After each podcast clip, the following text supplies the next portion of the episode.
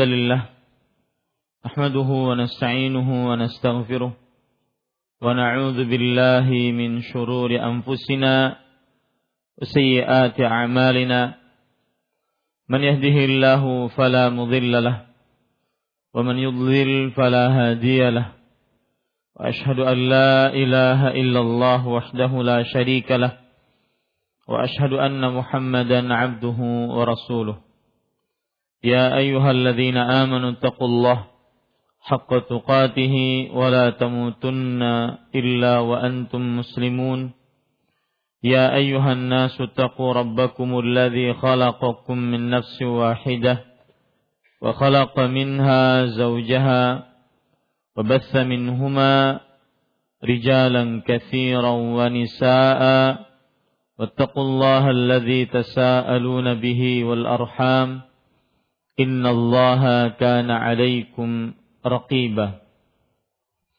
يا أيها الذين آمنوا اتقوا الله وقولوا قولا سديدا يصلح لكم أعمالكم ويغفر لكم ذنوبكم ومن يطع الله ورسوله فقد فاز فوزا عظيما. أما بعد فإن أصدق الحديث كتاب الله وأحسن الهدي هدي محمد صلى الله عليه وعلى آله وسلم وشر الأمور محدثاتها وكل محدثة بدعة وكل بدعة ضلالة وكل ضلالة في النار Alhamdulillah kita bersyukur pada Allah Subhanahu wa taala pada hari ini hari Rabu malam Kamis 7 Al-Muharram 1438 Hijriah kita duduk bersama kembali membaca kitab tauhid alladhi huwa haqqullahi 'alal 'abid yang ditulis oleh Al-Imam Al-Mujaddid Syekhul Islam Muhammad At-Tamimi rahimahullahu taala. Salawat dan salam semoga selalu Allah berikan kepada Nabi kita Muhammad sallallahu alaihi wa ala alihi wasallam pada keluarga beliau, para sahabat serta orang-orang yang mengikuti beliau sampai hari kiamat kelak. Dengan nama-nama Allah yang husna dan sifat-sifat yang mulia, kita berdoa, Allahumma aslih lana dinana alladhi huwa asmatu amrina wa aslih lana dunyana allati fiha ma'ashuna وأصلح لنا آخرتنا التي فيها معادنا واجعل الحياة زيادة لنا في كل خير واجعل الموت راحة لنا من كل شر Wahai Allah perbaikilah urusan agama kami yang merupakan benteng diri kami. Dan perbaikilah urusan dunia kami yang di dalamnya tempat tinggal kami. Dan perbaikilah urusan akhirat kami yang di dalamnya tempat kembali kami. Dan jadikanlah kehidupan sebagai tambahan bagi kami dalam setiap amal kebaikan. Dan jadikanlah kematian sebagai peristirahatan bagi kami dari setiap keburukan. Amin ya rabbal alamin. Bapak Ibu saudara-saudari yang dimuliakan oleh Allah Subhanahu wa taala. Pada kesempatan kali ini kita masih membaca bab yang ke-39 yaitu bab dalam tanda kurung berhakim kepada selain Allah dan Rasulnya. Dan saya tidak bosan-bosan mengatakan bahwa yang dimaksud dengan bab ini dan kaitannya dengan kitab tauhid adalah bahwa berhukum kepada Allah dan Rasulnya termasuk dari konsekuensi syahadat la ilaha illallah. Konsekuensi tauhid. Kelaziman dari orang yang mengucapkan la ilaha illallah. Kelaziman dari orang yang berkeyakinan tauhid menjadikan Allah Subhanahu wa taala satu-satunya yang diibadahi adalah berhukum kepada Allah dan Rasulnya. Berhukum kepada hukum Allah. Atau menjadikan Rasulullah Sallallahu Alaihi Wasallam sebagai hakim pemutus keputusan di dunia. Dan pada pertemuan sebelumnya kita sudah sampai kepada hadis yang dibawakan oleh penulis dalam kitabnya diriwayatkan dari Abdullah ibn Amr. Kata-kata diriwayatkan menunjukkan kepada hadis tersebut ada sedikit kelemahan.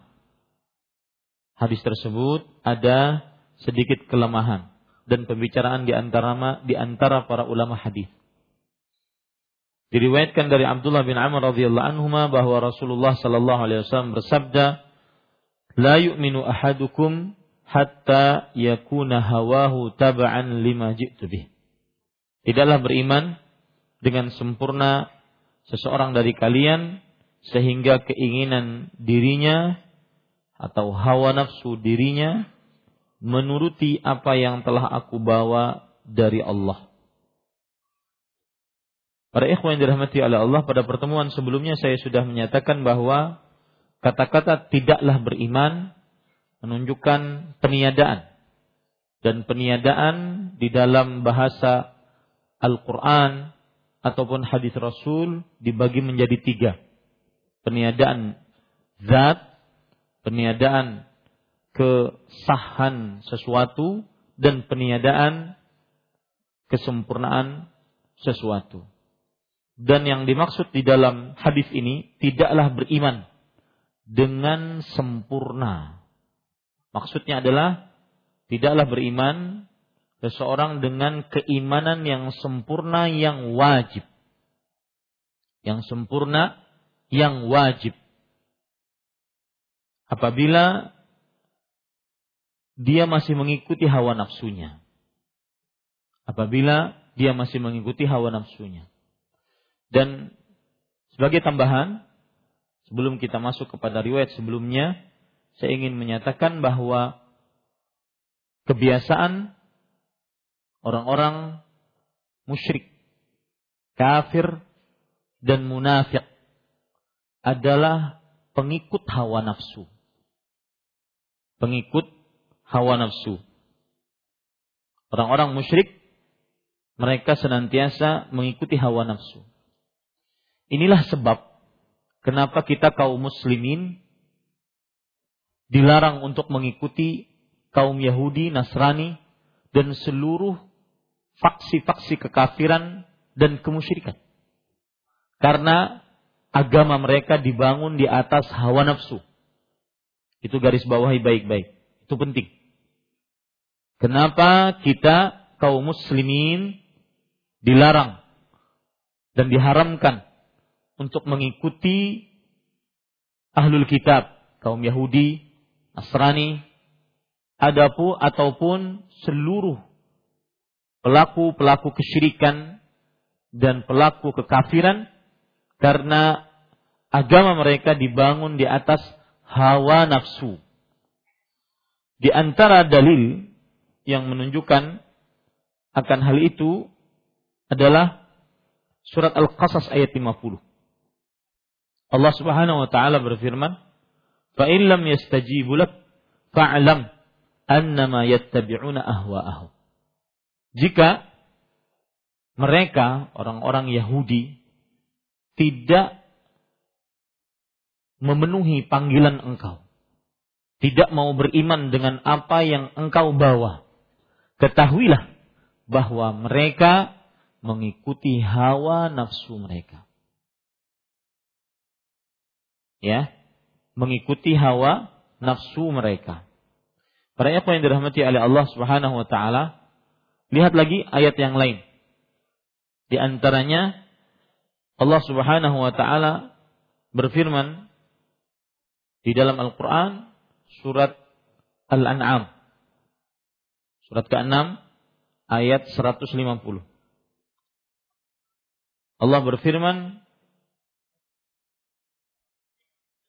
wala tattabi' ahwa alladzina kadzabu bi ayatina. Janganlah kamu mengikuti hawa nafsu orang-orang yang mendustakan ayat-ayat kami. Surat Al-An'am surat yang ke-6 ayat 150. Lihat di sini kata-kata ahwa alladzina kadzabu bi ayatina. Hawa hawa hawa nafsu hawa nafsu orang-orang yang mendustakan ayat-ayat kami. Karena orang musyrik Yahudi Nasrani dibangun agamanya di atas hawa nafsu. Itu penyebab utama kenapa kita kaum muslimin diharamkan untuk mengikuti menyerupai kaum Yahudi dan Nasrani. Begitu pula kaum ahli bid'ah yang mengikuti yang mengerjakan perbuatan bid'ah. Perkara yang mengada-ngada dalam agama, yang menyerupai agama dan tujuannya berlebih-lebihan dalam beragama kepada Allah. Ini bid'ah. Maka mereka melakukan perbuatan bid'ah karena sama. Mereka mengikuti hawa nafsu. Tujuannya berlebih-lebihan dalam beragama. Makanya ahlul bid'ah disebut juga ahlul ahwa. Ahlul bid'ah disebut juga ahlul ahwa. Yaitu orang-orang yang mengikuti, mengekor hawa nafsu. Ahlul bid'ah disebut juga ahlul ahwa. Orang-orang yang mengikuti hawa nafsu.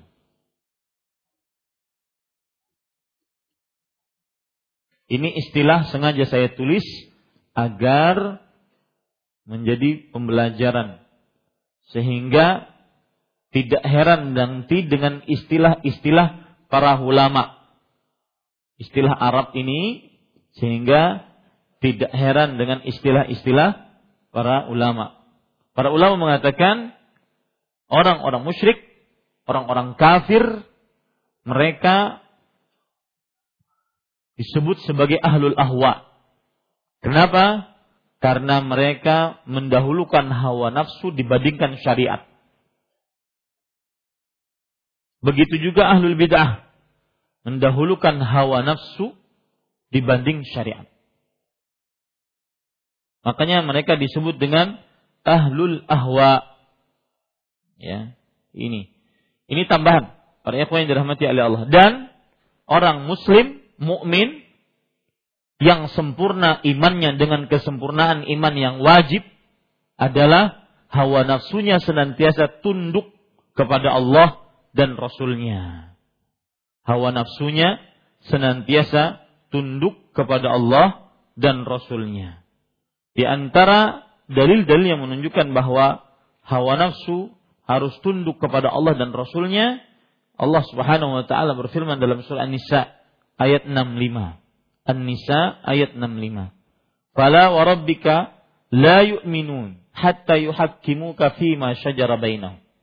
Maka tidak sama sekali demi Rabbmu mereka tidak beriman sampai mereka menjadikan engkau wahai Muhammad sallallahu alaihi wasallam sebagai hakim di dalam perkara yang mereka perselisihkan. Ini menunjukkan bahwa Orang beriman adalah orang yang menjadikan Rasulullah sebagai hakim, bukan hawa nafsunya sebagai hakim. Ya. Begitu juga disebutkan dalam surat Al-Ahzab ayat 36. Ayat yang menunjukkan bahwa orang beriman harus tunduk patuh kepada syariat, bukan mendahulukan hawa nafsu. Di antaranya surat Al-Ahzab ayat 36. Wa ma kana lil mu'minin wala mu'minatin idza qadallahu amran an yakuna lahumul khiyaratu min amrihim. Tidak pantas bagi orang beriman laki-laki, orang beriman perempuan jika Allah dan Rasulnya telah menentukan sebuah perkara, mereka memilih perkara lain dari urusan mereka. Ini tidak pantas. Ini menunjukkan bahwa orang beriman yang sempurna keimanannya adalah orang yang hawa nafsunya tunduk kepada syariat. Meskipun dengan kasat matanya kadang-kadang dia lihat, ah ini untungnya sedikit. Tapi karena ada syariat, saya harus tunduk ke situ. Ini dunianya sedikit. Tapi karena ada syariat, saya harus tunduk, saya harus berhenti di situ. Yaqifu haitsu waqafa syara. Dia berdiri, berdiri, dia diam, dia berhenti di mana syariat menyuruh berhenti. Meskipun dalam kasat matanya mungkin keuntungan dunianya sedikit. Mungkin hasilnya sedikit. Tapi yakinlah bahwa apa yang ditunjuki oleh Allah akan mendatangkan kebahagiaan dunia akhirat. Itu harus kita yakini. Tidak boleh ragu di dalamnya. Begitu juga dalil yang lain surat Al-Qasas ayat 50 yang saya sebutkan tadi. Fa illam yastajibu laka fa'lam annama yattabi'una. Jika mereka orang munafik, Yahudi, Nasrani tidak menerima dakwahmu wahai Muhammad sallallahu alaihi wasallam ketahuilah bahwa mereka sedang mengikuti hawa nafsu. Yang perlu diperhatikan, kenapa orang yang mengikuti hawa nafsu tercela? Karena hawa nafsu tidak ada standar. Karena hawa nafsu tidak ada standar. Standar bahwa itu baik atau buruk. Pokoknya sesuai hawa nafsunya. Makanya kaum Yahudi membangun agamanya di atas hawa nafsu. Ini penyebab kita kaum muslimin diharamkan untuk menyerupai dengan mereka. Kalau ditanya, kenapa diharamkan menyerupai dengan mereka yang mereka mengikuti hawa nafsu? Karena hawa nafsu tidak ada standarnya. Tidak ada standar kebaikan. Karena masing-masing mempunyai hawa hawa nafsu. Nah, ini ini poin-poin penting yang antum harus ingat dan harus kita jadikan keyakinan. Kalau di situ ada pilihan Allah, ada syariat Allah, maka berhentilah di situ jangan sekali-kali mencoba untuk melanggarnya karena pasti mendatangkan keburukan. Karena berarti kalau melanggarnya berarti pilihan kita dibangun di atas hal. Baik. Kemudian para ikhwan yang dirahmati oleh Allah, penulis membawakan sebuah riwayat. Wa qala Syabi, kana بين رجل من المنافقين ورجل من اليهود خصومة. فقال اليهودي نتحاكم إلى محمد صلى الله عليه وسلم. عرف أنه لا يأخذ الرشوة. وقال المنافق نتحاكم إلى اليهود لعلمه أنهم يأخذون الرشوة. فاتفقا أن يأتين كاهنا في جهينة فيتحاكما إليه. Fanazalat alam tara ilal ladzina yaz'umun al-ayah. Asy-Sya'bi menuturkan. Asy-Sya'bi para ikhwan yang dirahmati oleh Allah Subhanahu wa taala adalah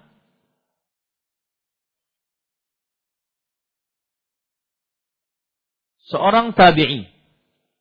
Nama aslinya yaitu Amir ibn Syarhil. Amir ibn Syarahil Al-Kufi berasal dari daerah Kufah di Irak.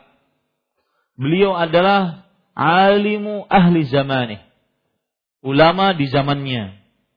Wa kana hafizan allamah. Dan beliau mendapatkan gelar hafiz.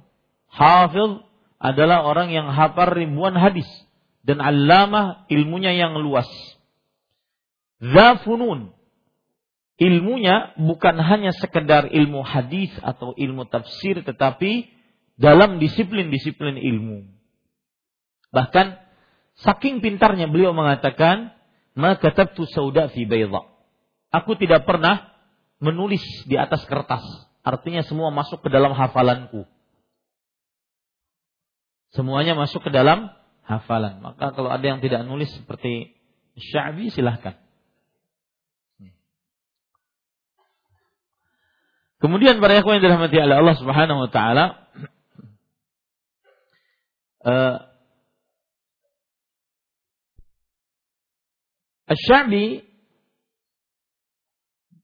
beliau wafat pada tahun 103 Hijriah. 103 Hijriah. Berarti ulama Islam abad kedua Hijriah. Awal-awal abad kedua Hijriah. Dan beliau hidup sekitar 80 tahun sekian.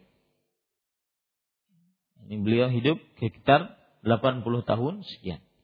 Jadi yang bercerita ini adalah seorang tabi'i, Amir ibn Syarahil. Ya. Kemudian para ikhwan yang dirahmati oleh Allah Subhanahu wa taala, Asy-Sya'bi menuturkan Kana rajulin kana baina rajulin minal munafiqin. Pernah terjadi pertengkaran antara orang munafik. Tidak disebutkan di sini siapa itu munafiknya. Yang jelas ada seorang munafik. Ini menunjukkan bahwa orang-orang munafik di zaman Rasulullah Sallallahu Alaihi Wasallam sudah dicap diberi gelar dan itu kekhususan di zaman Rasulullah Sallallahu Alaihi Wasallam. Tetapi sudah menjadi rahasia umum tetapi tidak digembar-gemborkan. Orang sudah tahu ini munafik, ini munafik. Ya. Nah, untuk di zaman sekarang kita tidak bisa memfonis si fulan munafik. Kecuali kalau seandainya sudah disebutkan oleh Allah dan Rasulnya. Kita tidak bisa memfonis seseorang munafik kecuali yang disebutkan oleh Allah dan Rasulnya. Kenapa? Karena munafik di sini maksudnya adalah yubtinul kufra wa yudhirul Islam. Ini catat baik-baik. Munafik yang dimaksud di sini adalah orang-orang yang menyembunyikan kekafiran di dalam hatinya dan memperlihatkan keislaman. Nah, yang bisa menentukan itu hanya wahyu. Yang bisa menentukan itu, yang mengetahui itu perkara dalam hati hanya wahyu. Maka di zaman sekarang susah kita memponis seseorang itu orang munafik. I'tiqadi. Munafik keyakinan yang memperlihatkan Islam dan menyembunyikan kekafiran. Adapun kalau seandainya munafik amali, munafik amali, yaitu munafik yang berupa perbuatan, maka ini bisa terlihat seperti misalkan orang berdusta, orang tidak amanah, orang ingkar janji, ini munafik amali, bisa kita lihat. Tetapi yang kita tidak bisa menghukuminya adalah munafik i'tiqadi, munafik keyakinan. Ya, karena itu permasalahan hati, tidak ada yang tahu. Ya, tidak ada yang tahu. Akan tetapi kita bisa melihat ada indikasi-indikasi. Indikasi-indikasi. Yaitu memperlihatkan keislaman dan menyembunyikan kekafiran. Intinya yang antum harus catat bahwa munafik maknanya adalah orang yang memperlihatkan keislaman dengan lisannya dan menyembunyikan kekafiran dengan hatinya. Dan yang antum harus catat juga bahwa di zaman sekarang tidak bisa difonis seseorang munafik i'tiqadi dengan pasti. Kenapa? Karena itu permasalahan apa? Hati. Di zaman sekarang seseorang susah untuk diponis munafik i'tiqadi. Seperti misalkan ada orang yang memilih pemimpin kafir Apakah dia serta-merta disebut sebagai munafik i'tiqadi? Munafik yang ada dalam keyakinan? Ini sulit. Harus kita dudukan dulu dia. Kita letakkan hujah padanya. Kemudian tidak ada hal-hal yang menahannya sehingga dihukumi sebagai seorang munafik i'tiqadi. Karena permasalahan munafik i'tiqadi, keyakinan itu hanya dalam hati. Maka yang disebut oleh Allah dan Rasulnya dalam Al-Quran dan Hadis sebagai orang munafik i'tiqadi, itulah orang munafik i'tiqadi. Adapun di zaman sekarang sulit. Saya tidak mengatakan tidak bukan tidak mungkin, sulit untuk dihukumi sebagai munafik i'tiqadi. Karena itu permasalahan apa? Maka jangan mudah-mudah mencap sebagai seorang munafik. Ini bukan berarti kita membela orang-orang yang memilih pemimpin kafir, bukan. Tetapi saya ingin mendudukkan masalah tidak mudah memfonis seseorang sebagai seorang munafik i'tiqadi. Karena munafik itu ada dua. Munafik keyakinan dan munafik perbuatan. Yang saya bicarakan dari tadi adalah susah kita untuk menegakkan atau memfonis seseorang munafik keyakinan. Kenapa? Karena itu permasalahan hati. Dan jangan digabungkan, dikaitkan, oh berarti ini dasarnya Ustaz Wahabi ini. Tidak pasti memilih pemimpin kafir. Alhamdulillah. Itu ijma. Ijma tidak boleh memilih pemimpin kafir. Ya ini para ikhwan yang dirahmati oleh Allah Subhanahu wa taala. Baik. Pernah terjadi pertengkaran antara orang munafik dan orang Yahudi. Yahudi adalah kaum yang dinisbatkan kepada agama Nabi Musa. Catat itu. Yahudi kaum yang dinisbatkan kepada agama Nabi Musa. Dinamakan Yahudi, Yahudi adalah karena mereka kembali kepada kebiasaan mereka, eh, kembali kepada kembali kepada Nabi Musa. Kembali kepada Nabi Musa. Sebagaimana firman Allah Subhanahu wa taala dalam Al-Qur'an, "Inna hudna ilaik." Kita kembali kepada engkau wahai Musa alaihissalam. Itu disebutkan oleh Allah dalam surat Al-A'raf ayat 156. Surat Al-A'raf ayat 156.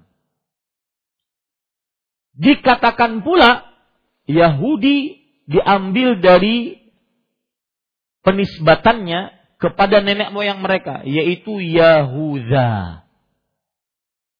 Yahudi diambil dari kata nenek moyang mereka yaitu Yahuda. Disebut dengan Yahudi. Ini pada ikhwan yang dirahmati oleh Allah Subhanahu wa taala.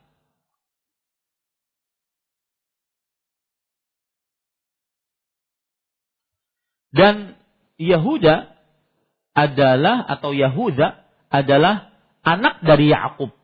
Salah satu anak dari Yakub. Berarti saudaranya Nabi Yusuf.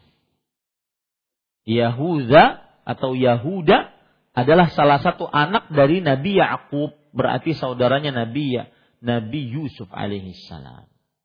Ini agar kita tahu apa sih Yahudi itu, dari kata apa. Inilah yang namanya belajar kitab, mendudukkan masalah, membuat masalah lebih terang, ilmunya lebih mumpuni. Ya. Jadi jangan sampai bosan. Taib seorang Yahudi, seorang Yahudi, kita katakan tadi Yahudi berasal atau agama yang dinisbatkan kepada agamanya Nabi Musa. Kemudian dinamakan Yahuda karena mereka kembali kepada Nabi Musa. Inna hudna ilaik. Surat apa tadi? Al-A'raf ayat 156. Kemudian atau dikembalikan kepada nenek moyang mereka yaitu Yahuda bin Yakub. Anaknya Yakub. Ya. Baik. Pernah terjadi pertengkaran antara orang munafik dan seorang Yahudi. Ini berarti di kota Madinah. Berkatalah orang Yahudi itu, mari kita berhakim kepada Muhammad sallallahu alaihi wasallam. Ya, mari kita berhakim kepada Nabi Muhammad sallallahu alaihi wasallam. Karena ia mengerti bahwa beliau yaitu Nabi Muhammad sallallahu alaihi wasallam tidak mengambil riswah. Riswah di sini diterjemahkan dalam anunya sogok. Ya. Riswah sogok. Pengertiannya catat. Sogok adalah ma yu'ta liman yatawalla syai'an min umurin nas liyuhifa ma'al mu'ti. Artinya riswah adalah sesuatu yang diberikan kepada pemegang hukum atau penyelenggara hukum agar berpihak kepada si pemberi sogok. Agar berpihak kepada si pemberi sogok. Ya, silahkan azan dulu.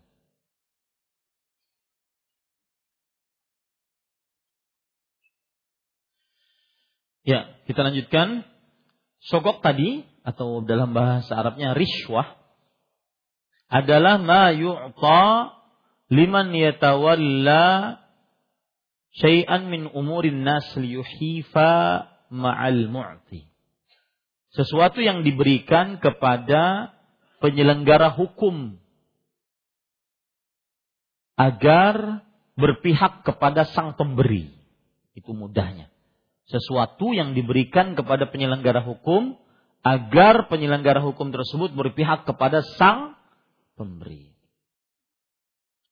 Nah, orang Yahudi ini mengatakan, saya punya masalah sama kamu wahai orang munafik, ayo kita berhukum kepada Muhammad sallallahu alaihi wasallam.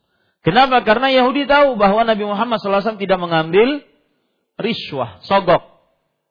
Ya, sogok. Di sini ada pelajaran menarik dari Imam Al-Utsaimin dalam kitab beliau tentang syarah kitab tauhid tentang sogok. Beliau mengatakan qala ahlul ilm, para ulama berkata, la takunu muharramatan idza illa idza arada al-insanu an yutawassala biha ila batil daf'i haq. Ini catat baik-baik. Sogok tidak akan diharamkan kecuali jika seseorang dengan sogok tersebut melakukan kebatilan atau menolak kebenaran. Menolak kebenaran. Saya ulangi, sogok tidak akan diharamkan kecuali jika seseorang dengan sogok tersebut melakukan kebatilan atau menolak kebenaran. Bahasa yang lain, saya pernah dengar langsung dari Syekh Ali Hasan.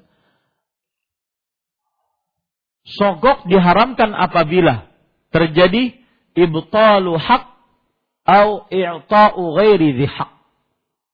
Membatalkan yang berhak dan memberikan kepada yang tidak berhak. Ini baru sogoknya diharamkan. Adapun kalau seandainya dia ingin mengambil haknya, maka tidak mengapa. Dia kasih. KTP nggak jadi-jadi. Ternyata memerlukan amplop. Padahal kan gratis. Ya. Padahal kita ingin ada urusan dan semisalnya. Maka pada saat itu kita kasih, kemudian jadi. Ini namanya mengambil hak. Tetapi jangan bermudah-mudah. Semuanya dikasih. Nanti kita melegalkan sogok. Tetapi ini saat ketika hak kita tertahan atau kita diberikan yang tidak berhak. Maka ini sogok yang diharamkan. Sogok diharamkan ketika seseorang sampai kepada kebatilan ataupun menahan kebenaran. Atau lebih tepatnya adalah membatalkan yang berhak atau memberikan kepada yang tidak berhak. Ini sogok. Kemudian penulis mengatakan, sedangkan orang munafik itu berkata, mari kita berhakim kepada orang-orang Yahudi. Ya. Kenapa? Karena orang munafik tahu Yahudi mengambil riswah sogok.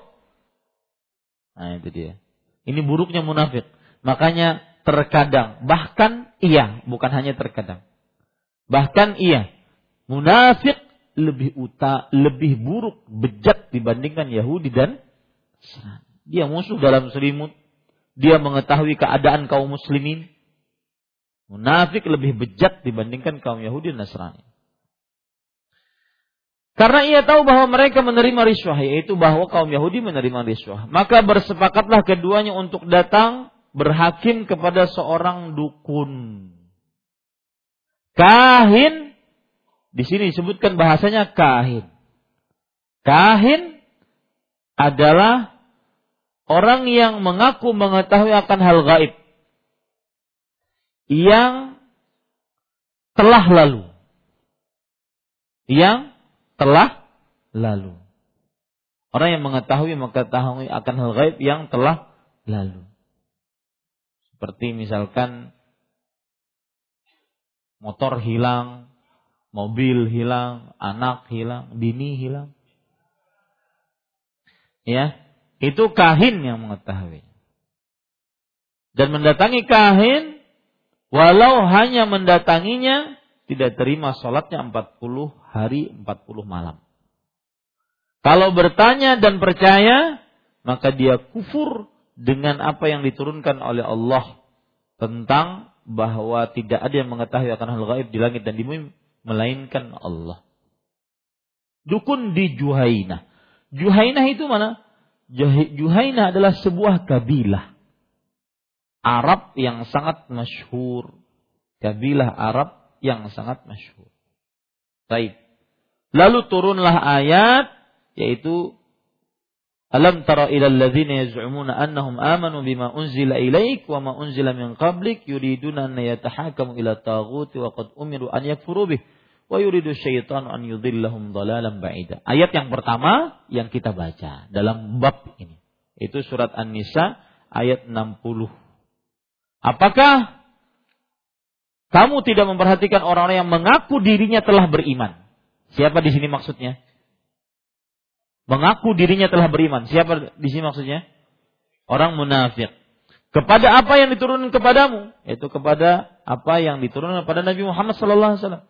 Dan kepada apa yang diturunkan kepada sebelum engkau? Yaitu kepada apa yang diturunkan kepada sebelum Nabi Muhammad SAW dari nabi-nabi. Mereka hendak berhakim kepada Tauhud. Nah ini. Di sini inti pembicaraannya. Orang Yahudi, eh, orang munafik mau berhakim kepada selain Allah. Padahal mereka telah diperintahkan untuk mengingkari togut tersebut. Itu kebiasaan kaum Yahudi.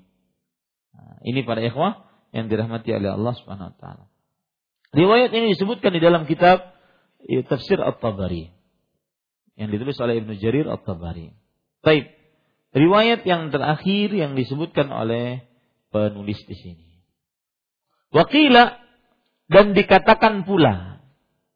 Dikatakan pula. Maksudnya surat An-Nisa ayat 60 sebab lainnya adalah ini yang kedua.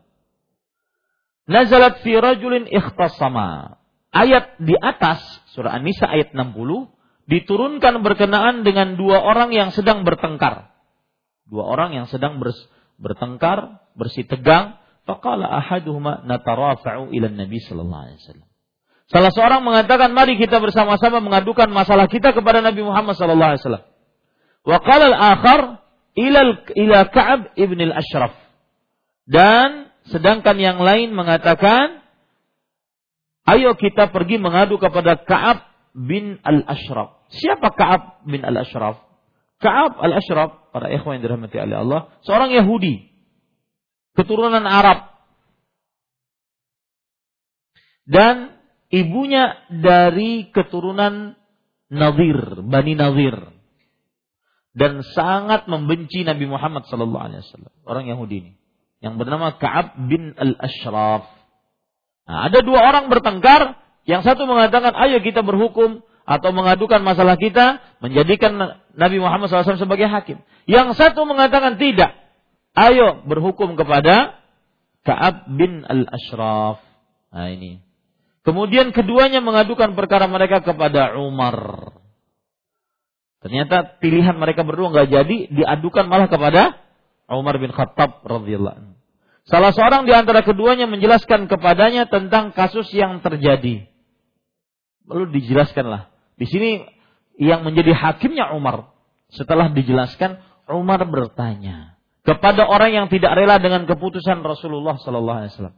Siapa tadi yang tidak mau berhukum kepada Nabi Muhammad Sallallahu Alaihi Wasallam? Ya, benarkah demikian kamu orangnya? Maka orang tersebut menjawab, iya. Akhirnya dihukumlah orang orang itu oleh Umar bin Khattab dengan dipancung menggunakan pedang. Umar Umar dilawan. Ya, ini para ikhwan yang dirahmati oleh Allah, itu kisahnya mudah-mudahan bisa dimaklumi. Jadi surat An-Nisa ayat 60 ada dua kisah. Kisah yang pertama apa? Dua orang sedang bertengkar. Yang satu siapa? Yahudi, yang satu munafik. Yahudi berkata berhukum kepada siapa? Nabi Muhammad SAW. Kenapa? Karena Nabi Muhammad SAW tidak mengambil riswah. Sedangkan orang munafik mengatakan, ayo kita berhukum kepada siapa? Kepada uh, K. Enggak. Orang munafik kita berhukum kepada kaum Yahudi. Akhirnya jadi-jadinya mereka berhukum kepada dukun. Turunlah ayat ini. Tafsiran yang kedua yaitu bahwa ada dua orang yang sedang bersih tegang, yang satu mengatakan, "Ayo kita menjadikan Nabi Muhammad SAW sebagai hakim dalam permasalahan kita." Yang satu mengatakan apa? Menjadikan Ka'ab bin Al-Ashraf sebagai hakim. Maka tidak jadi kedua-duanya, malah berhukum kepada siapa? Kepada Umar. Ya. Umar bin Khattab radhiyallahu anhu memenggal orang yang tadi mau berhukum kepada selain Nabi Muhammad sallallahu alaihi wasallam. Maka ini para ikhwan yang dirahmati oleh Allah selesai, kita langsung baca kandungan bab ini. Yang pertama, penulis Rahimahullah taala berkata, tafsir ayatin nisa. Tafsir ayat dalam surat An-Nisa. lihat Anda awal bab surat An-Nisa ayat 60 61, 62. Di situlah yang kita bicarakan barusan tadi. Tafsirnya itu tadi. Ada ceritanya, sebab turunnya. Ya. Dan ayat ini dapat membantu untuk memahami pengertian togut. Apa itu togut? Angkat tangan. Yang tahu angkat tangan. Adabnya begitu. Nah.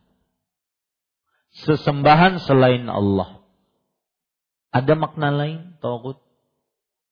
Nah.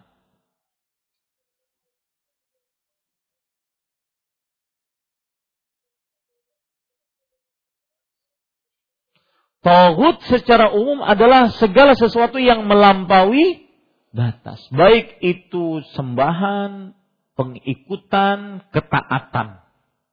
Jadi misalkan murid taat kepada gurunya, ustadznya. Maka kapan ustadznya dari togut?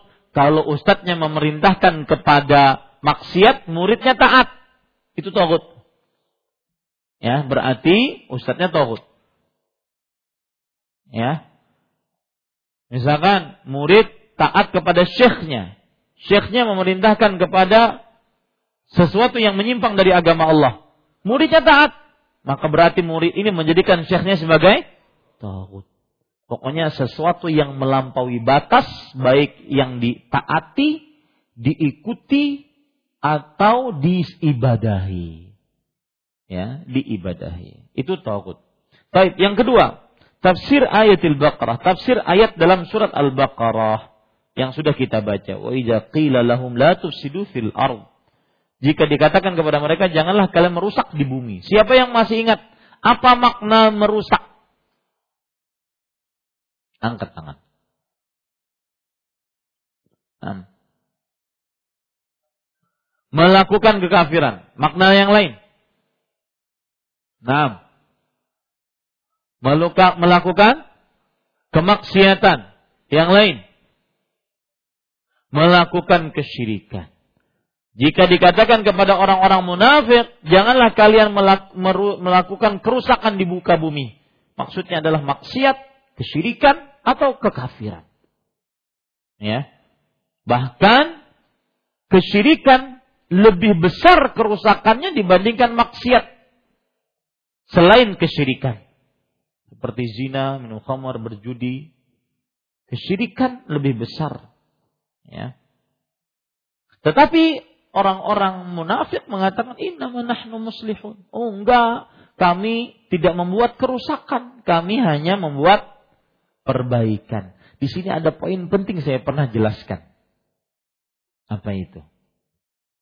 Tentang hati.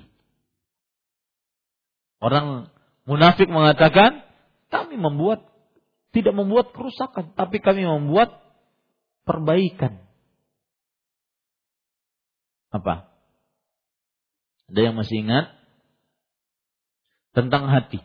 Yaitu kita diharamkan untuk bersikap ujub. Ya, bersikap ujub. Atau pelajarannya adalah orang yang mengadakan perbaikan tapi tanpa syariat Allah, maka itu adalah orang yang ujub. Mereka mengatakan, ayo kita adakan perbaikan. Udah tinggalkan nih syariat Allah, yang penting kita rukun damai. Gak usah pakai syariat Allah. Maka ini sebenarnya orangnya apa? Ujub. Sama seperti kaum munafik. Yang ketiga, tafsir ayatil a'raf. Tafsir ayat dalam surat Al-A'raf. Wala tufsidu fil ardi ba'da islahiha. Janganlah kalian merusak di bumi setelah perbaikannya. Apa yang dimaksud setelah perbaikannya? Angkat tangan. Hah? Tauhid. Adabnya angkat tangannya pada ikhwah. Saya sering mengingatkan. Kita di sini selain belajar ilmu juga belajar adab. Dan ini nanti diwariskan tatkala ada ustadz selain saya yang duduk di sini. Nanti dikira ustadz-ustadz di Banjarmasin tidak mengajarkan adab. Angkat tangan. Ya. Ba'da islahiha setelah perbaikannya, maksudnya apa? Setelah tauhid. Janganlah kalian membuat kerusakan di bumi setelah perbaikannya, setelah Allah menyempurnakan tauhid. Yang lain.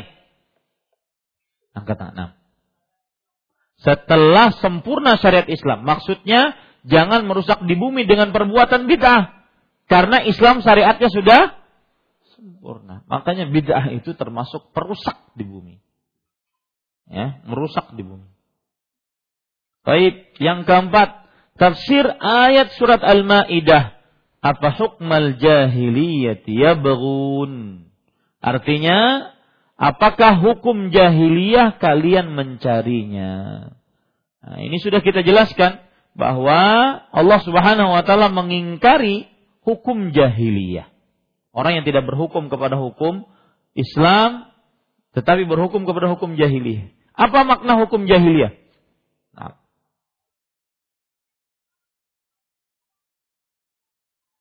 Semua hukum yang tidak ada dalam Al-Quran dan hadis Rasul. Taib. Yang lain. semua hukum yang dilakukan sebelum diutusnya Nabi Muhammad SAW. Nah, yang lain. Semua hukum yang di, di, diletakkan berdasarkan kebodohan. Ini adalah hukum jahiliyah. Ya, hukum jahiliyah. Baik, yang kelima, maqala sya'bi fi sabab nuzulil ayah. Sebab turunnya ayat yang pertama sebagaimana dijelaskan oleh Asy-Sya'bi. Ah, siapa yang mau menjelaskan? Asy-Sya'bi menceritakan tentang sebab turunnya surat An-Nisa ayat 60. Yaitu orang yang berhukum kepada togut. Apa maksudnya? Ngaku beriman, tapi ternyata ketika ada masalah malah berhukum kepada togut. Nah, Imam Asy-Sya'bi menceritakan sebab turunnya ayat. Baru kita baca. Nah, siapa yang mau bercerita? Gampang kok cerita itu. Ada dua orang yang sedang bertengkar, kemudian yang satu berhukum kepada siapa? Nah, angkat tangan. Ada yang berani? Tahu sudah sebabnya?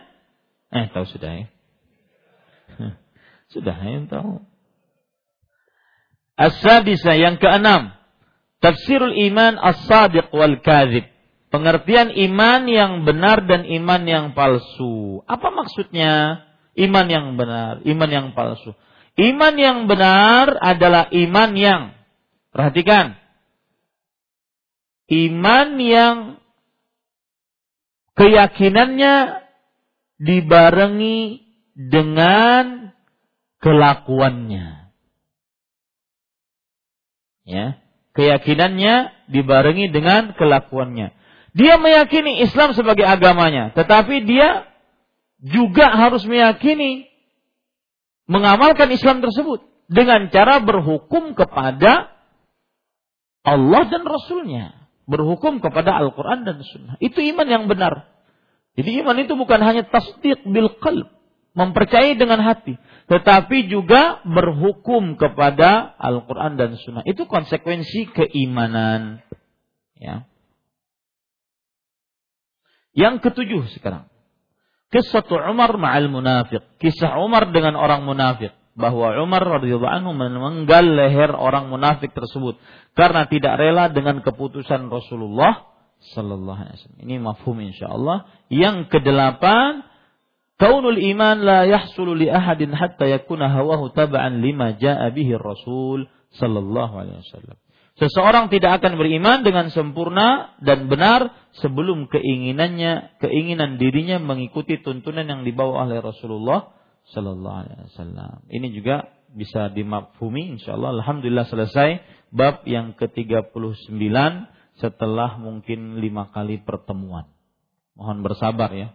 Saya ini diberi nasihat Ustadz terlalu lama ya. Satu bab kadang-kadang terlalu lama sampai kita lupa babnya, tujuannya apa. Tetapi saya ingin, saya tahu jamaah saya. Ya, saya tahu jamaah saya. Kapasitas keilmuannya saya tahu. Makanya tidak mengapa untuk pelan-pelan agar dasar. Kecuali kalau kita tauhid ini diulang sekali lagi. Ya, maka mungkin nanti penjelasannya akan lebih ringan. Tapi karena ini baru awal kemudian ada istilah-istilah, maka bersabarlah para ikhwah. Alhamdulillah, ala kulli hal yang penting kita sudah selesai. Baik, jika ada pertanyaan silahkan.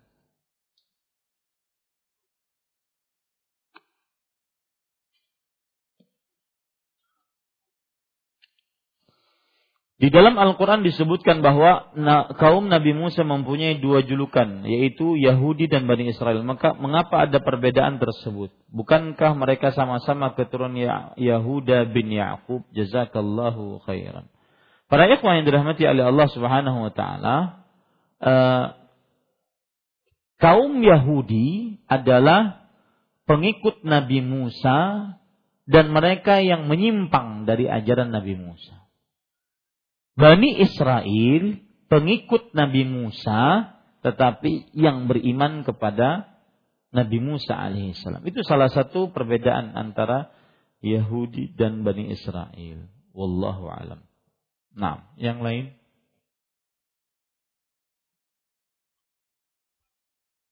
Tidak ada. Kalau tidak ada kita cukupkan.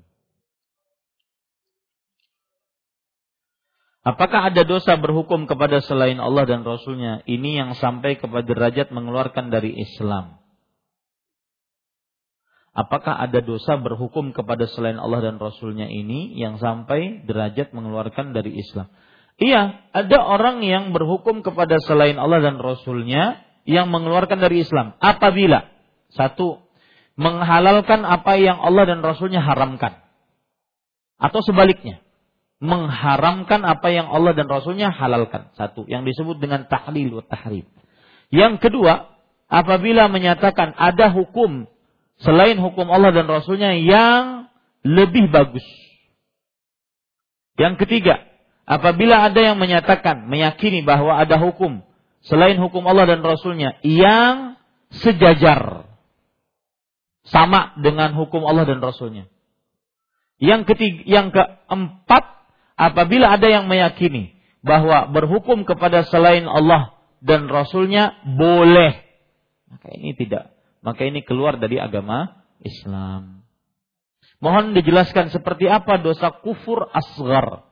Kufur asgar adalah orang yang contoh disebutkan oleh Abdullah bin Abbas. Wa man lam yahkum bima anzalallah faulaika humul kafirun. Barang siapa yang berhukum kepada selain hukum Allah maka mereka lah orang-orang kafir. Hukum kafir di sini kata Abdullah bin Abbas radhiyallahu anhu ahli tafsir di generasi sahabat kufrun duna kufur. Kekufuran kecil yang tidak mengeluarkan dari Islam. Yaitu apabila dia berhukum kepada selain Allah. Bukan karena meyakini bahwa hukum selain Allah lebih baik, sejajar, ataupun boleh. Tetapi dia hanya sebatas ingin berhukum saja. Ya. Seperti sebagian pemimpin dia tidak sanggup untuk mengembalikan mengembalikan kaum muslimin kepada hukum Al-Qur'an dan hadis. Akhirnya dia mengikuti hukum undang-undang. Maka ini kufrun duna kufur. Kekufuran di bawah kekufuran. Artinya yang tidak mengeluarkan dari agama Islam. Dan itu maksiat besar. Dan dinasihati pemimpin yang seperti itu dengan nasihat yang baik dan benar sesuai dengan ajaran Islam. Wallahu alam. Saya berhenti kerja di perusahaan rokok. Alhamdulillah. Sekarang mau usaha sendiri dengan pesangon yang saya dapat. Bolehkah hal tersebut? Haram.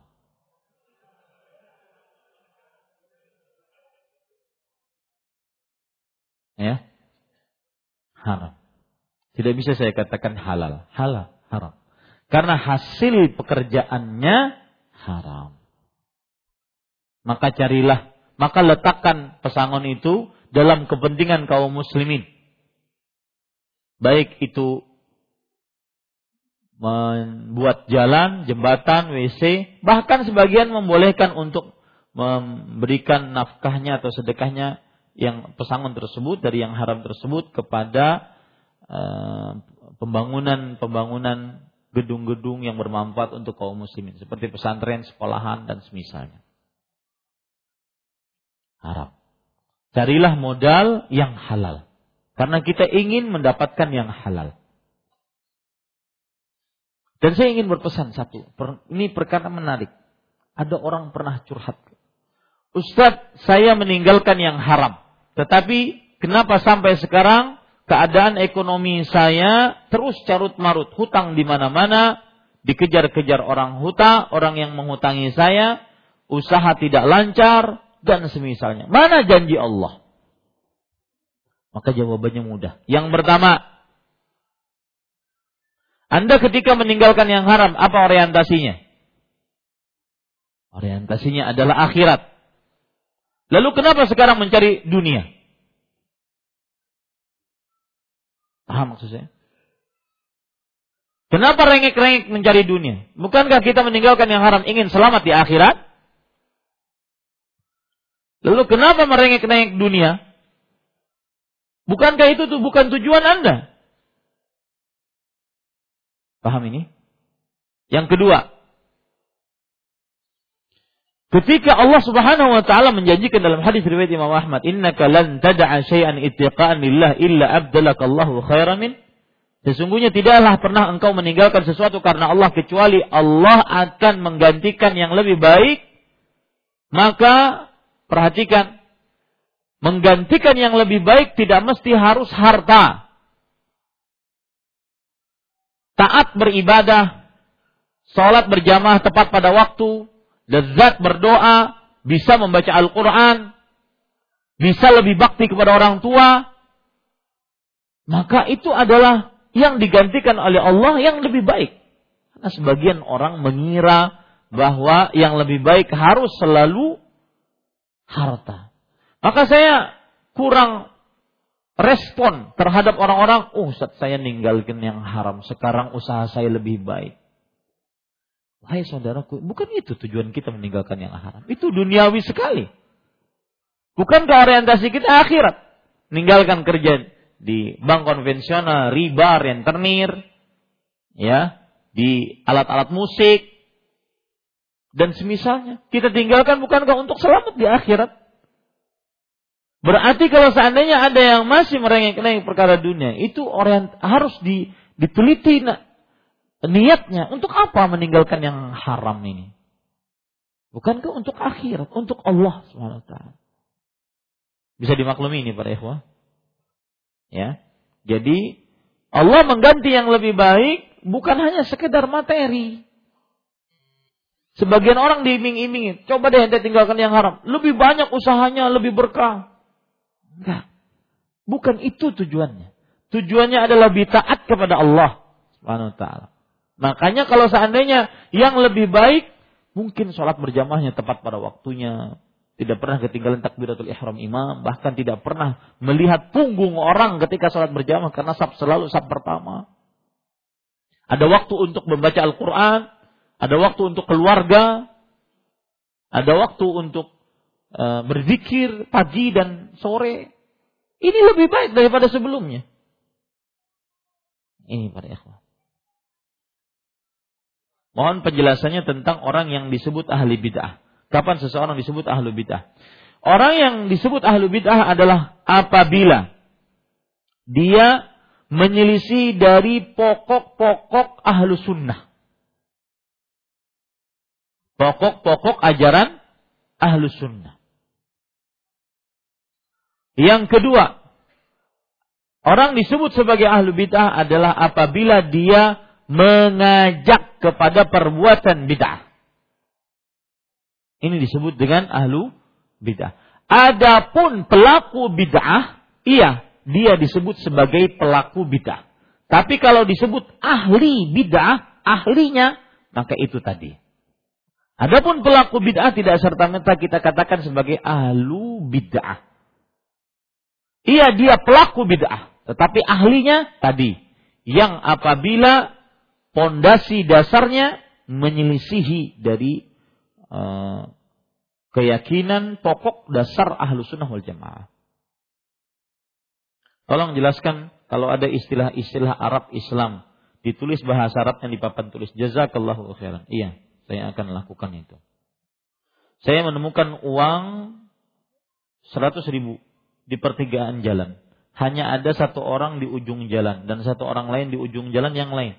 Saya tunggu sejenak siapa tahu ada pemilik yang mencari tetapi tidak ada yang lewat. Khawatir saya terlambat bekerja, maka saya bawa uang tadi. Apa yang harus saya lakukan dengan uang ini? Maka ini kembali kepada hukum luqatah, hukum barang temuan. Hukum barang temuan, jika dia tafih, sesuatu yang tidak berharga, maka silahkan diambil. Ya, 500 rupiah, 50 rupiah. Ya, silahkan diambil. Akan tetapi jika dia berharga seperti 100 ribu, berharga. Maka dia ketika mengambil, dia bertanggung jawab. Tanggung jawabnya apa? Mengumumkan. Selama setahun. Oh. Kalau seandainya ada yang mengaku, maka berarti diberikan. Kalau setelah setahun tidak mengaku, boleh dia memakainya. Tetapi jika setelah itu ada yang ngaku lagi, dia kasih. Tetapi hukum lukota barang temuan ini tidak berlaku ataupun barang temuan tidak boleh diambil ketika berada di tanah suci Mekah. Rasulullah SAW bersabda, eh, Inna Makkata Inna Ibrahim harrama Makkah. Wa inni harramtul Madinah kama harrama Ibrahim Makkah. Fa innahu la yu'badu syaukuha wa la yultaqatu luqatuha. Sesungguhnya Nabi Ibrahim alaihissalam mensucikan kota Mekah. Dan aku mensucikan kota Madinah sebagaimana Nabi Ibrahim mensucikan kota Mekah. Sesungguhnya kota suci tersebut tidak boleh dipotong, ditebang pohonnya dan tidak boleh diambil barang temuannya. Allahu a'lam. Bolehkah merubah nama anak kita jika boleh adakah tata cara sesuai dengan sunnah? Merubah nama ada di zaman Rasul. Tetapi nama-nama yang berkonotasi buruk seperti al-as, ahli maksiat. Nah, dirubah. Mur, pahit dirubah menjadi surur. Kemudian ada lagi Al-Hasan dan Al-Husain. Ingin dinamai oleh Ali bin Abi Thalib radhiyallahu anhu dengan nama Harb, perang. Ketika keluar Hasan sang kakak, maka sama itu Harb. Aku namai dia dengan Harb. Kata Rasulullah SAW, jangan. Namai dia dengan Al-Hasan yang baik. Kemudian keluar Al-Husain. Aku namai dia Harb kata bapaknya. Jangan namai dia dengan Al-Husain. Nah, ini menunjukkan boleh apabila berkonotasi buruk ya.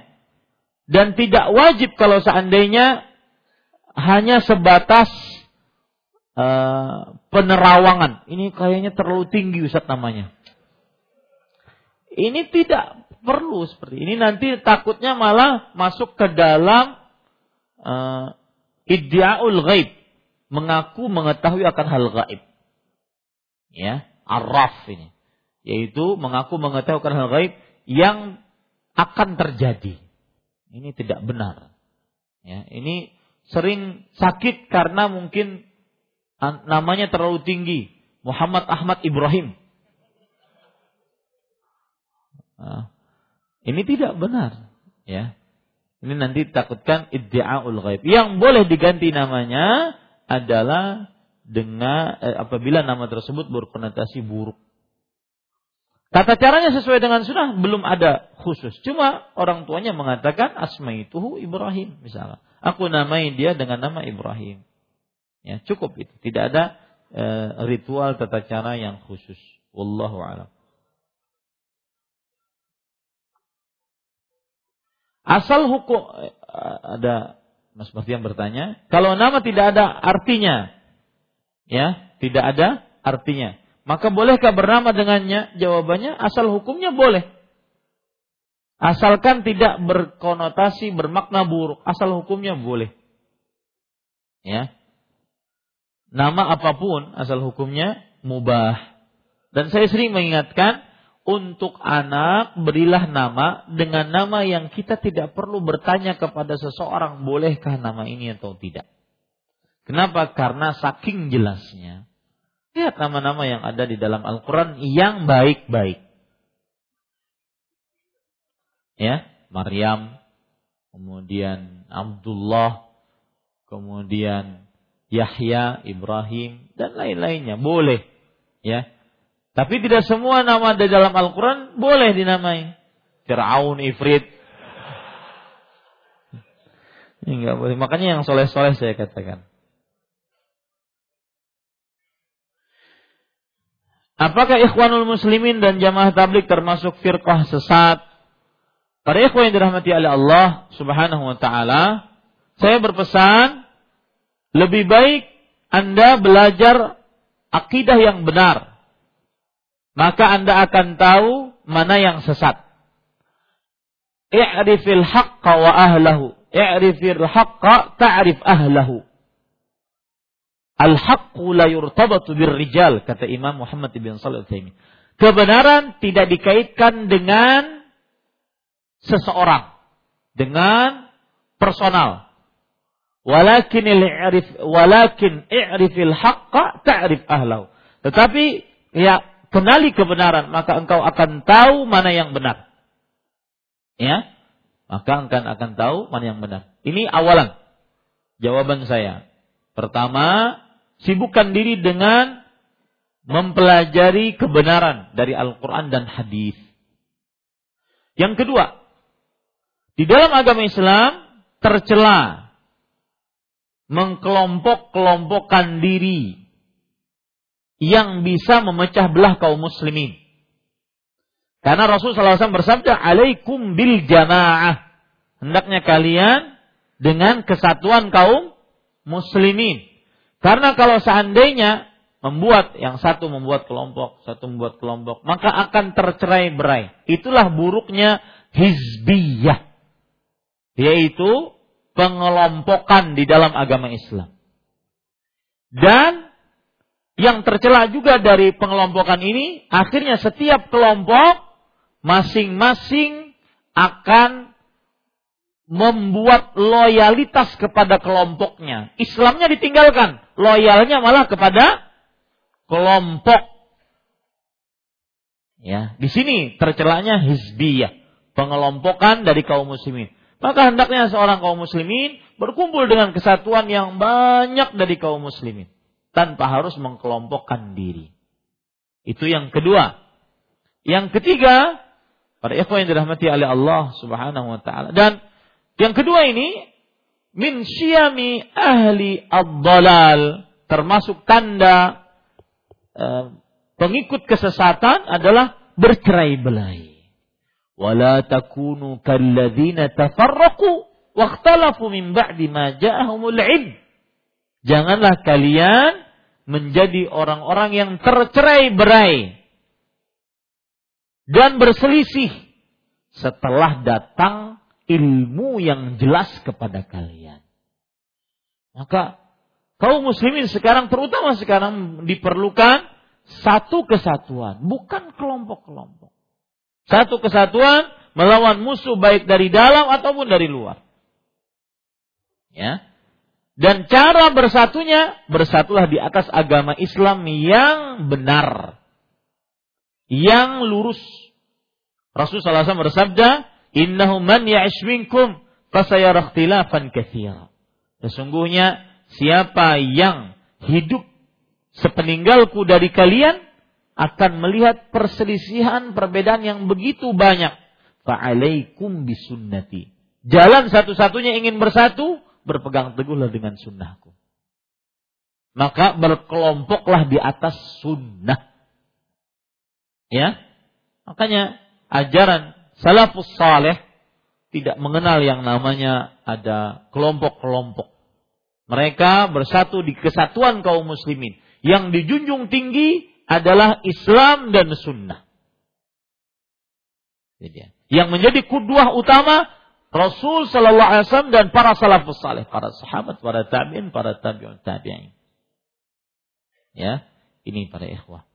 Adapun permasalahan ikhwanul muslimin maka sudah dijelaskan oleh para ulama di dalam kitab-kitab yang memeringatkan tentang penyimpangan dari ikhwanul muslimin. Kemudian juga dari uh, jamaah tabligh. Dan saya ingin berpesan. Saya tidak perlu mengupas di sini tentang uh, penyimpangan dari ikhwan muslimin ataupun dari kawan-kawan di jamaah tabligh. Maka yang saya ingin pesan adalah bersatulah dengan kaum muslimin. Secara umum, di atas Al-Quran dan Sunnah. Yang kedua, berdakwahlah dengan cara yang dicontohkan oleh Rasulullah. Selasa. Yaitu dengan dakwah tauhid. Anda tidak akan pernah bisa menegakkan syariat dan syiar Islam tanpa mencontoh Rasul Sallallahu Rasul Allah Subhanahu wa taala berfirman, "Wa anna in wa anna hadza sirati mustaqiman fattabi'uh." Inilah jalanku yang lurus, ikuti. Ikuti ajaran Rasul SAW. Baik dalam akidahnya, ibadahnya, muamalahnya, tingkah lakunya.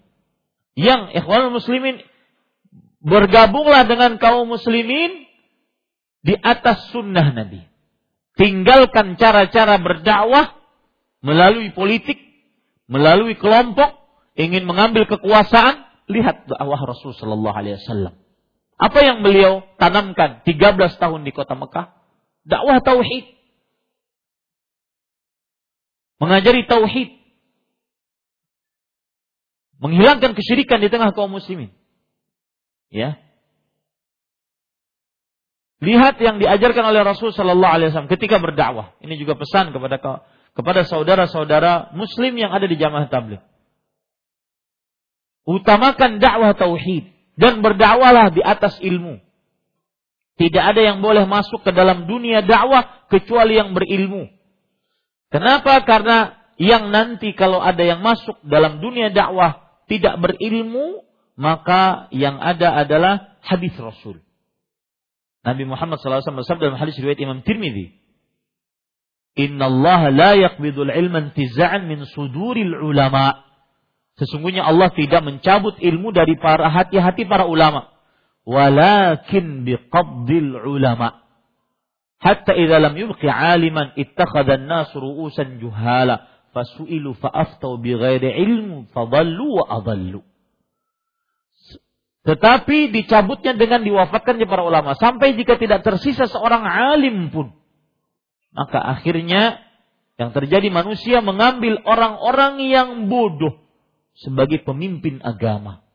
Mereka ditanya tentang ilmu agama karena mereka tidak tahu, tetapi mereka ditanya malu untuk tidak menjawab.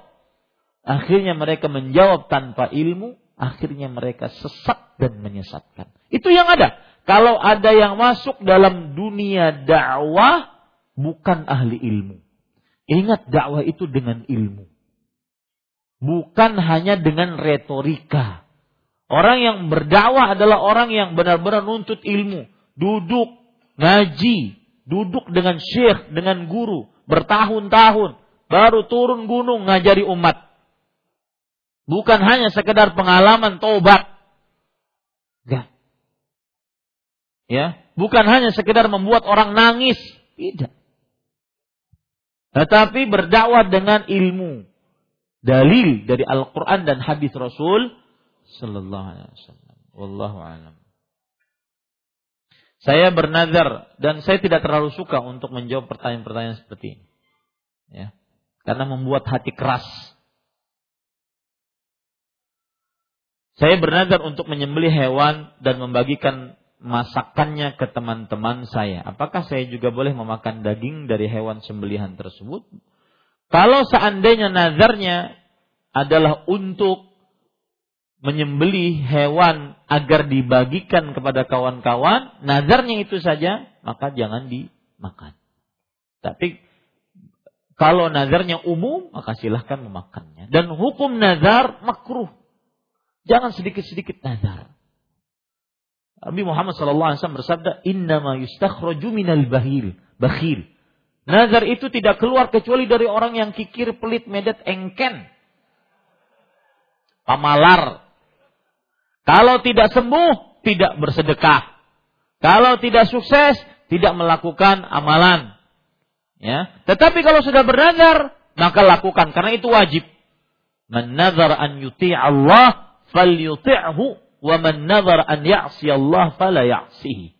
Nabi Muhammad SAW bersabda, siapa yang bernazar ingin taat kepada Allah, maka harus dia kerjakan. Barang siapa yang bernazar ingin bermaksiat kepada Allah, maka janganlah dia bermaksiat kepada Allah. Ya, tapi jangan sering-sering bernazar. Kalau aku diterima lamaran, aku akan mentraktir buhan nikam kalian. Aku bernazar itu. Sampai 20 tahun gak diterima lamarannya. Tidak ada traktiran.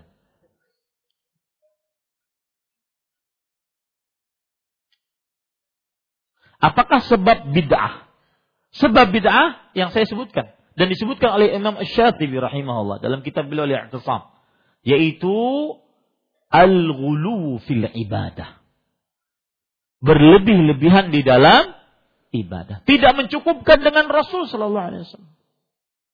Tidak mencukupkan dengan mengikuti Rasul. Tidak mencukupkan menjadikan Rasul SAW sebagai satu-satunya yang bisa ditauladani. Tidak cukup. Dia harus lebih. Nah, ini ini perkataan menarik dari Imam Al-Qayyim. Beliau mengatakan dalam kitab Ar-Ruh Beliau mengatakan, "Ma amarallahu bi amrin illa walisyaitani fihi nazghatan."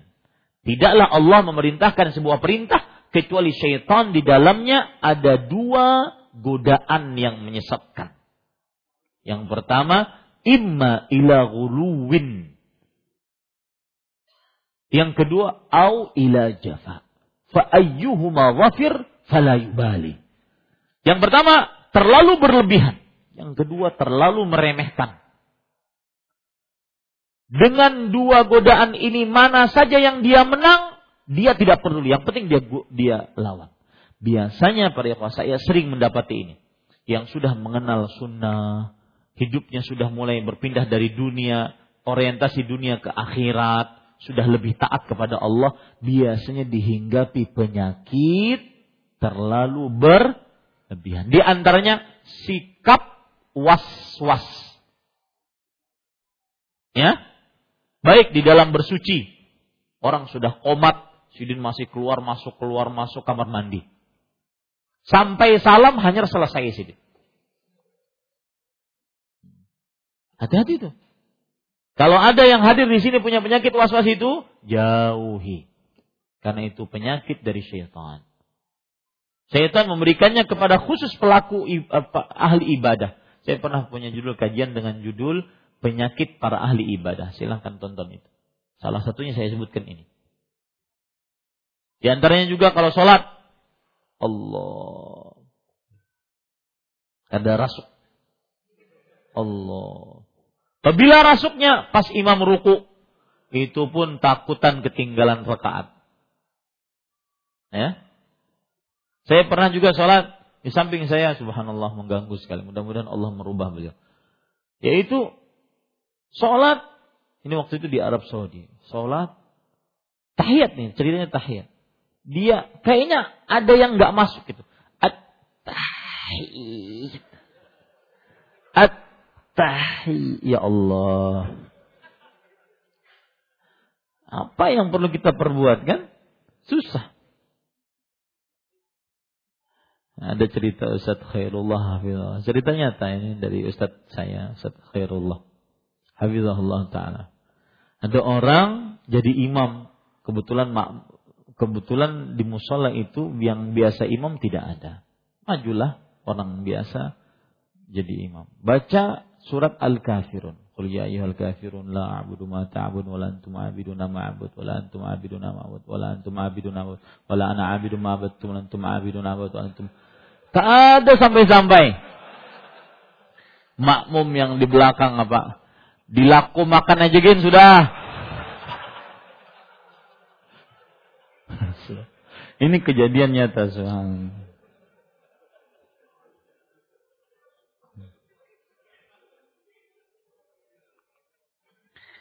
Apakah ini hadis kebersihan adalah sebagian dari iman? Bukan lapat kebersihan, tetapi kesucian. At-tuhuru syatrul iman.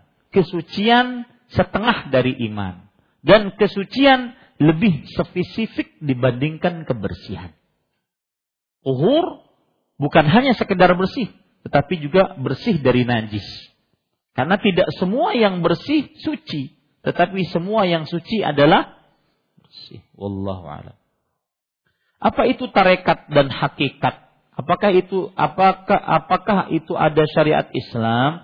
Tariqah akhirnya menjadi tarekat itu artinya jalan. Kemudian hakikat artinya sesuatu yang hakiki. Ini biasa di dalam ilmu tasawuf. Mereka membagi agama menjadi syariat, tariqat, hakik, ma'ri, hakikat, ma'rifat. Ya. Mereka mengatakan bahwa semua syariat harus dengan tariqat, dengan jalan. Maka ini benar bahwa harus dengan jalan. Jalannya tetapi adalah yang ditunjuki oleh Rasulullah sallallahu alaihi wasallam. Karena Allah Subhanahu wa taala berfirman, "Wa anna hadza sirati mustaqiman fattabi'u." Inilah jalanku yang lurus, ikutilah. Maka tidak perlu kita bikin tarekat baru. Ikuti tarekat Nabi Muhammad sallallahu alaihi wasallam. Yang berdasar dari Al-Qur'an, hadis Rasul, nggak perlu tarekat-tarekat nama-nama lain nggak perlu. Ikuti tarekat Nabi Muhammad sallallahu alaihi wasallam. Baik itu dalam akidahnya, ibadahnya, muamalahnya, tingkah lakunya. Kalau mengikuti tarekat Nabi Muhammad SAW pasti sampai kepada Allah Subhanahu Wa Taala. Ya, hakikat makrifat. Yang perlu diperhatikan adalah satu, apabila orang bertarekat, yang dimaksud tarekat adalah mengamalkan amalan yang belum ada contohnya dari Rasul SAW, maka ini tercela. Ini berarti melakukan perbuatan bid'ah. Dan itu yang banyak terjadi. Amalan-amalan, zikir-zikir yang belum ada da dari hadis Rasul yang sahih. Yang kedua, yang perlu diperhatikan dalam perihal tarekat adalah bahwa Allah berfirman, "Wa ma arsalnaka illa rahmatan lil alamin." Tidaklah kami utus engkau wahai Nabi Muhammad SAW kecuali sebagai rahmat untuk alam semesta. Maka tarekat dan amalan yang ada di dalamnya tidak boleh khusus. Karena seluruh tarekat yang diajarkan oleh Rasulullah umum, universal. Ciri dominan sifat karakteristik syariat Islam adalah universal. Siapa pun bisa mengamalkannya. Laki-laki, perempuan. Kaya, tua. Eh, kaya, miskin. Tua, muda. Pejabat, rakyat jelata. Semuanya bisa mengamalkannya. Yang di pedesaan, di perkotaan. Yang alim, yang bodoh. Semua bisa mengamalkannya. Tidak ada bacaan khusus yang dibaca tidak boleh dibaca oleh si fulan. Karena belum bertarekat, belum berijazah, belum bersyahadat dan semisal ada. Tidak ada amalan khusus untuk Abu Bakar tidak diamalkan oleh Umar radhiyallahu anhu. Dan seperti itu yang kedua.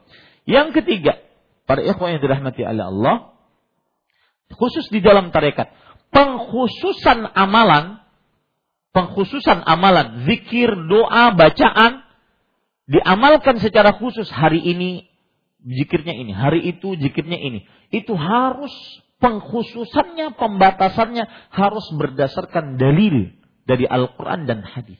Siapa yang membatasi sesuatu, kemudian disebutkan keutamaannya tanpa dalil, maka itu adalah mengada-ngada dalam agama. Para ulama mengatakan man qayyadal mutlaq fahuwa mubtadi'. Siapa yang membatasi sesuatu yang umum tanpa dalil, maka dia adalah pelaku bid'ah. Ini yang ketiga. Jadi kalau seandainya ada amalan hari Jumat, ada amalan hari ini, harus ada dalilnya. Misalkan, siapa yang beristighfar di malam Jumat kliwon. Lihat pembatas-pembatasannya. Di malam Jumat kliwon istighfar seribu kali dalam kamar di gelap kemudian di atas kain putih betelanjang dada kemudian e, ditemani hanya satu lilin. Nah, ini semua dari mulai pembatasan jumlah bilangan, tempat, waktu, sebab, kemudian tata cara, kemudian jenis, enam perkara ini harus ada dalilnya. Jika tidak ada dalil sahih, maka itu berarti mengada-ngada dalam agama. Kemudian yang perlu diingat tentang hakikat ma'rifat. Yang dimaksud hakikat ma'rifat adalah dia mengenal Allah. Para ulama mengatakan, kullama al-mar'u izdada ma'rifatan lillah, kullama izdada khasyatan lillah. Setiap kali orang mengenal Allah Subhanahu wa taala, maka semakin dia takut kepada Allah. Maka kalau dia mengenal Allah, berarti dia semakin takut kepada Allah. Yang ini saya tuju di sini. Termasuk kekeliruan dalam perkara hakikat ma'rifat adalah apabila orang sudah mengatakan mengenal Allah, maka suku taklif. Gugur pembebanan ibadah. Tidak ada sholat. Sholat pre. Kenapa? Ma'rifat sudah kok. Ma'rifat tang mana? Nabi Muhammad SAW a'raf a'rafan nas billah. Nabi Muhammad SAW orang yang paling ma'rifat terhadap Allah. Beliau sampai akhir hayat tetap sholat. Bahkan wasiat terakhir dalam hadis Anas bin Malik Ummu Salamah adalah akhiru wasiyati Rasulullah sallallahu alaihi wasallam as-salah as-salah wa ma malakat aymanukum. Akhir wasiat Rasul sallallahu alaihi wasallam jagalah salat, jagalah salat. Bahkan Ummu Salah mengatakan hatta yafidha biha lisanu. Sampai mulutnya dan lisannya penuh dengan wasiat itu. Kok ada orang yang pray sholat? Ya. Ketika ditanyakan apa pian pray sholat? Nanti kalau ditanya begini. Ini buhan ma'rifat aja lah. Syariat kada masuk sinilah. Jangan dikisahkan di tengah-tengah orang syariat. Enggak. Enggak ada. Tidak ada seperti itu. Ya, tidak boleh. Syariat Islam itu universal. Maka kekeliruan yang paling fatal apabila orang sudah mengaku sudah sampai ma'rifat hakikat, pray sholatnya. Atau maksum. Ya, dia terlepas dari dosa. Ini tidak benar. Boleh nyuri, boleh berdusta. Ya. Ini tidak benar Pak Ikhwan yang dirahmati Allah.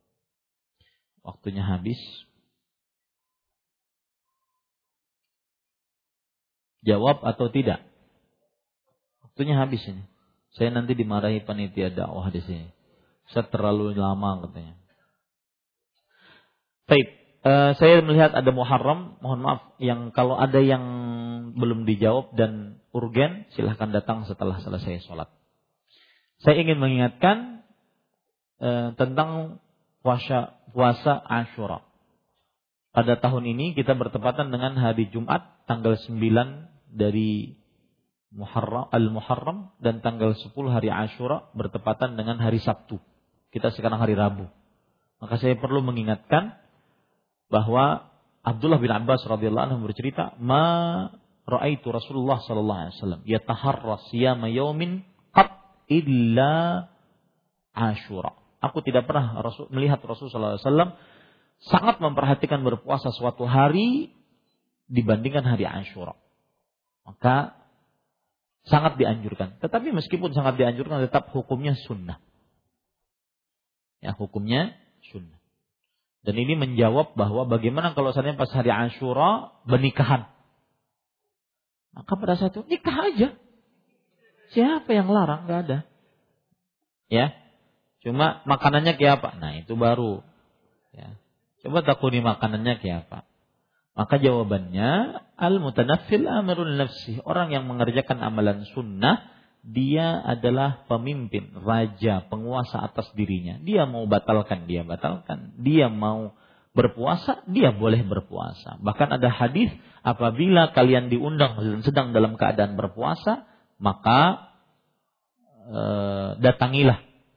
Ingkana saiman fal yusalli. Kalau dia tetap berpuasa, doakan orang yang mengundangnya. Wa in kana muftiran falyakul. Jika dia membukakan puasanya, berbuka, maka hendaklah dia makan. Ya, jadi tidak ada urusan sebenarnya. Jangan di gitu aja kok repot. Ya. Kemudian yang berkaitan dengan puasa Ashura bertepatan dengan hari Sabtu. Rasulullah SAW bersabda dalam hadis riwayat Imam Tirmidzi, "La yasumanna ahadukum yaumas sabt illa fi mafturidha alaikum. Janganlah kalian sekali-kali berpuasa pada hari Sabtu kecuali yang diwajibkan atas kalian. Maka yang dilarang ini adalah berpuasa sunnah sendirian hari Sabtu. Adapun puasa sunnah yang sehari sebelumnya, sehari setelahnya, puasa sunnah hari Sabtu sehari sebelumnya, sehari setelahnya, maka tidak dilarang. Dan juga puasa sunnah hari Sabtu yang karena ada momen penting seperti hari Arafah, hari Ashura, maka ini tidak mengapa. Satu. Kemudian kita dianjurkan untuk berpuasa hari Jumatnya karena tanggal 9 untuk menyelisih di, di, di kita dari kaum Yahudi. Dan ini bertepatan dengan hari Jumat. Sedangkan Rasulullah SAW bersabda dalam hadis riwayat Imam Bukhari dan Muslim, "La yasumu ahadukum yaumal jum'ah illa idza kana sha'iman qablahu au ba'dahu." Yauman qablahu au yauman ba'dahu. Janganlah kalian berpuasa pada Jumat kecuali apabila salah seorang dari kalian berpuasa sehari sebelumnya atau sehari setelahnya. Maka kita berpuasa hari Jumat tanggal 9 dari Al-Muharram untuk menyelisih di kita dari kaum Yahudi. Kemudian kita berpuasa sehari setelahnya itu hari Ashura. Maka ini tidak mengapa. Maka dua amalan ini sangat dianjurkan berpuasa tanggal 9 dan 10 yang pada tahun ini bertepatan dengan e, hari Jumat dan hari Sabtu depan yaitu kira-kira tanggal 29 dan 30 September. Ya, semoga bermanfaat. Kita cukupkan dengan kafaratul majlis. Subhanakallah bihamdik asyhadu an la ilaha illa anta astaghfiruka wa atubu. Wassalamualaikum warahmatullahi wabarakatuh.